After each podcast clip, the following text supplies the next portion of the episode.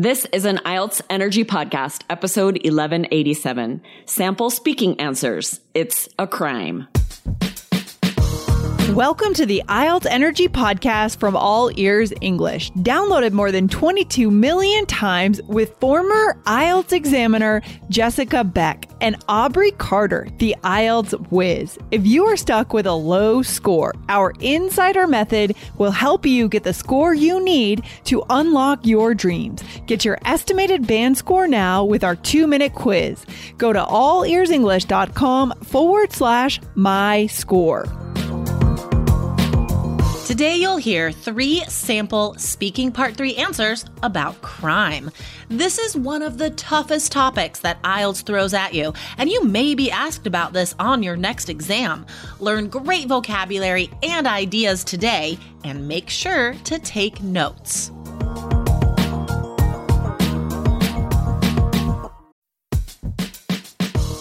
Wondering about your fluency level? Take our simple English fluency quiz and find out if you're 50% fluent, 65% fluent, or 80% fluent. Plus, get ready for an exciting new course release coming up in early June. Learn from real English conversations so you can finally get confident. Take the quiz at allearsenglish.com slash fluency score.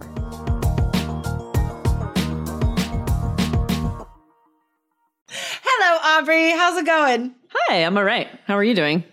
It is criminal how much it rains in Portland.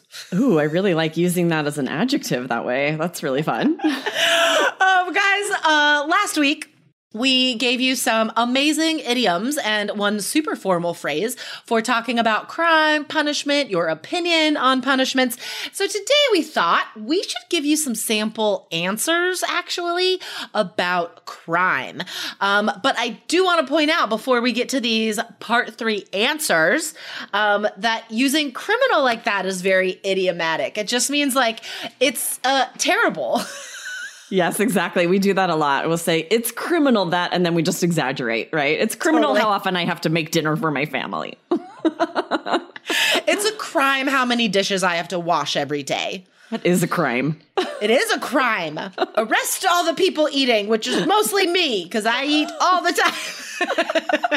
okay, guys. Um, we want to remind you that today is the last day to get in on a very special offer on our Connected Communicator course. It is summer time. It is time for traveling and road trips and making connections in English. Even if you're studying for IELTS, you guys, you still need to talk about all of these topics. And the thing is, in the Connected Communicator course, you learn about IELTS topics and hear how natives discuss racism, politics, guns, food, travel, ambition, art. Like all of these are included in this course. So get in now before the special offer is uh, finished, which is finishing today at 5 p.m. Eastern time. So go to allearsenglish.com slash summer and check this course out, guys. It is, it is amazing. Yes, it would be a crime for you guys to waste this opportunity. Have you been waiting to say that? Maybe. I love it. Got it. Check. All right. okay, guys. So listen up because we are going to answer three speaking part three questions about crime that you could get on IELTS. And like we said last week, this is a tough topic. And for some reason, IELTS loves this topic. Um, okay. Aubrey, what do you think the most common crime in your country is? Uh, it's probably, I don't know, theft. Um, you know, petty crimes, th- those types of things happen more often. But I have to admit here that something happened to me this last week, to my sister actually, that makes me feel like child abduction is maybe the most common crime. Her oh. children were targeted, and luckily she was able to get them away, and the people were arrested. It was at a Walmart actually. And I started, she and I started looking up statistics about how often this happens. And it's like 800,000 children every year just in the United States, millions throughout the world. And it was really eye opening for me. And absolutely horrifying actually and made me feel like oh this happens way more often than i realized and i need to be more on high alert all the time That is terrifying. yes right? Oh my God, that makes me so scared. Yeah, they were just like people were following her in the store and like watching. She could tell they were like watching for her to be not watching her kids closely enough. Like it was very clear to her. So she left and she looked up on, there was like a neighborhood Facebook and she saw other parents had posted about these same two individuals and they ended up arresting them.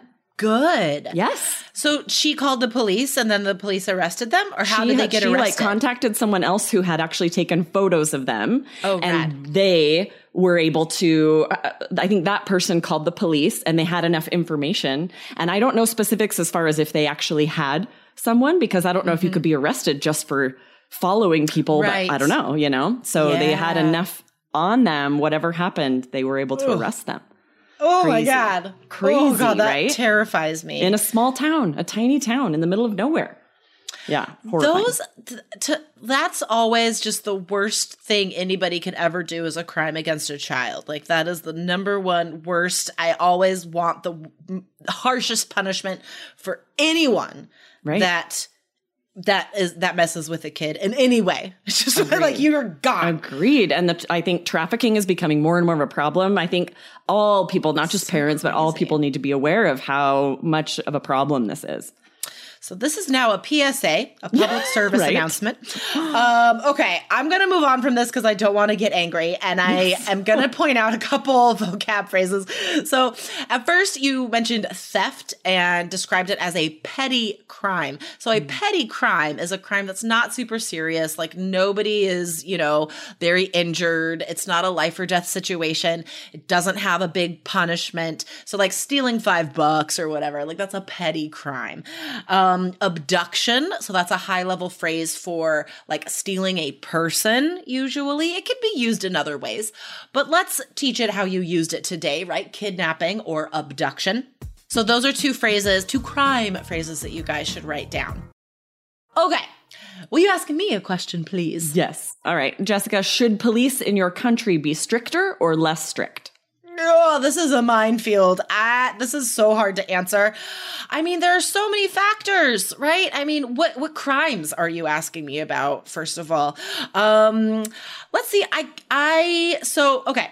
They should be less strict when it comes to disturbances, public disturbances that are due to mental illness, especially if nobody is in danger but the person themselves, uh, because these people cannot understand. They might not be capable of understanding what the police need them to do or what they are doing wrong.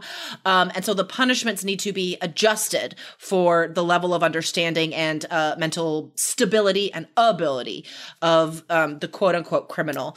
Um, but I think they should be stricter on people who litter on um, i think they should be stricter on people of means who commit crimes they should face the same punishments as anyone else um, so yeah that's that's the best i can do in a short amount of time Nice. Ooh, these filler phrases at the beginning. Go back and listen to this again because you are going to be asked, especially in part three, um, questions that are they're complicated like this. There's so Yeah. many factors, so much to think about. So Jessica said, this is a minefield, which is a great metaphor for imagine a big open field where there's lots of landmines that you could step on. Very complicated questions are like that. There's, it's going to be controversial. Whatever you say could potentially anger someone, right? Yeah.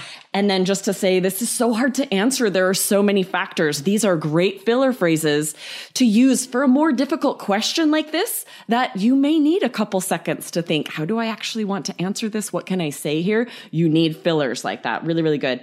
And then really high level vocabulary talking about punishments that should be adjusted, mental stability, talking about the level of mental health that someone has. And then a very good phrase to, instead of saying someone who's rich or wealthy, to say people of means is mm. another way to say that, that I've never heard a student say it that way. So very high level. That's a great paraphrase for just saying instead of saying rich people or wealthy people, um, because that again, like that idea, you might have to write about or speak about on IELTS. I feel like I see these phrases used a lot from students, and so that's a great paraphrase. People of means it just means they're rich. they have a lot of resources. Um, okay, so I'm gonna ask one more question today to Miss Aubrey. Okay, this is fascinating. Uh, I I would love to just talk about this uh, off know. mic because I love it. Okay, um, do you think criminals can change? Absolutely. I think anyone can change. I don't think anyone should be blamed for mistakes in their past when they were a different person.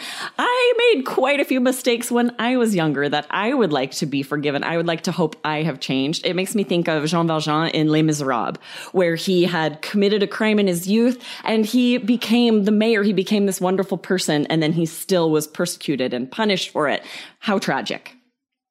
That was so good. Oh my gosh. Can you imagine students watching or listening to this? Can you imagine how impressed the examiner would be if you brought up Les Miserables in your answer? I mean, be able to name Jean Valjean. Yes. I wouldn't it. know that. Um, guys, that is a great example of how if you listen to um, our Tuesday show from last week, guys, and we talked about ways to learn English and why it's so important to do these things for IELTS, ideas right? I mean, how many of you know the story of Les Miserables? Like, just knowing even fictional stories gives you examples that you can put in, specific details you can add to strengthen your speaking and writing answers. Again, they could be fictional. It's totally fine. Um, okay, I love how like our today and our last two episodes totally connect.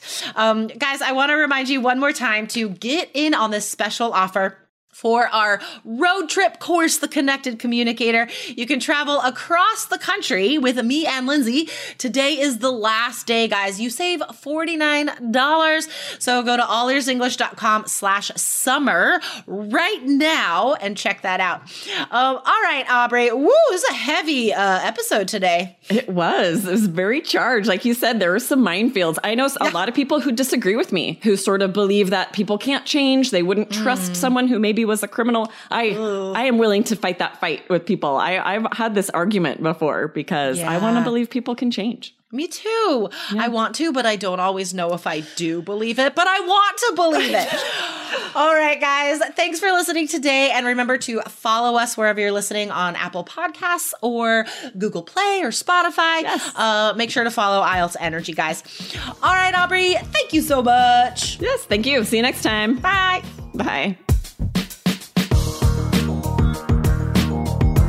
Thanks for listening to IELTS Energy. Hit subscribe now and don't forget to find your estimated band score at allearsenglish.com slash my score.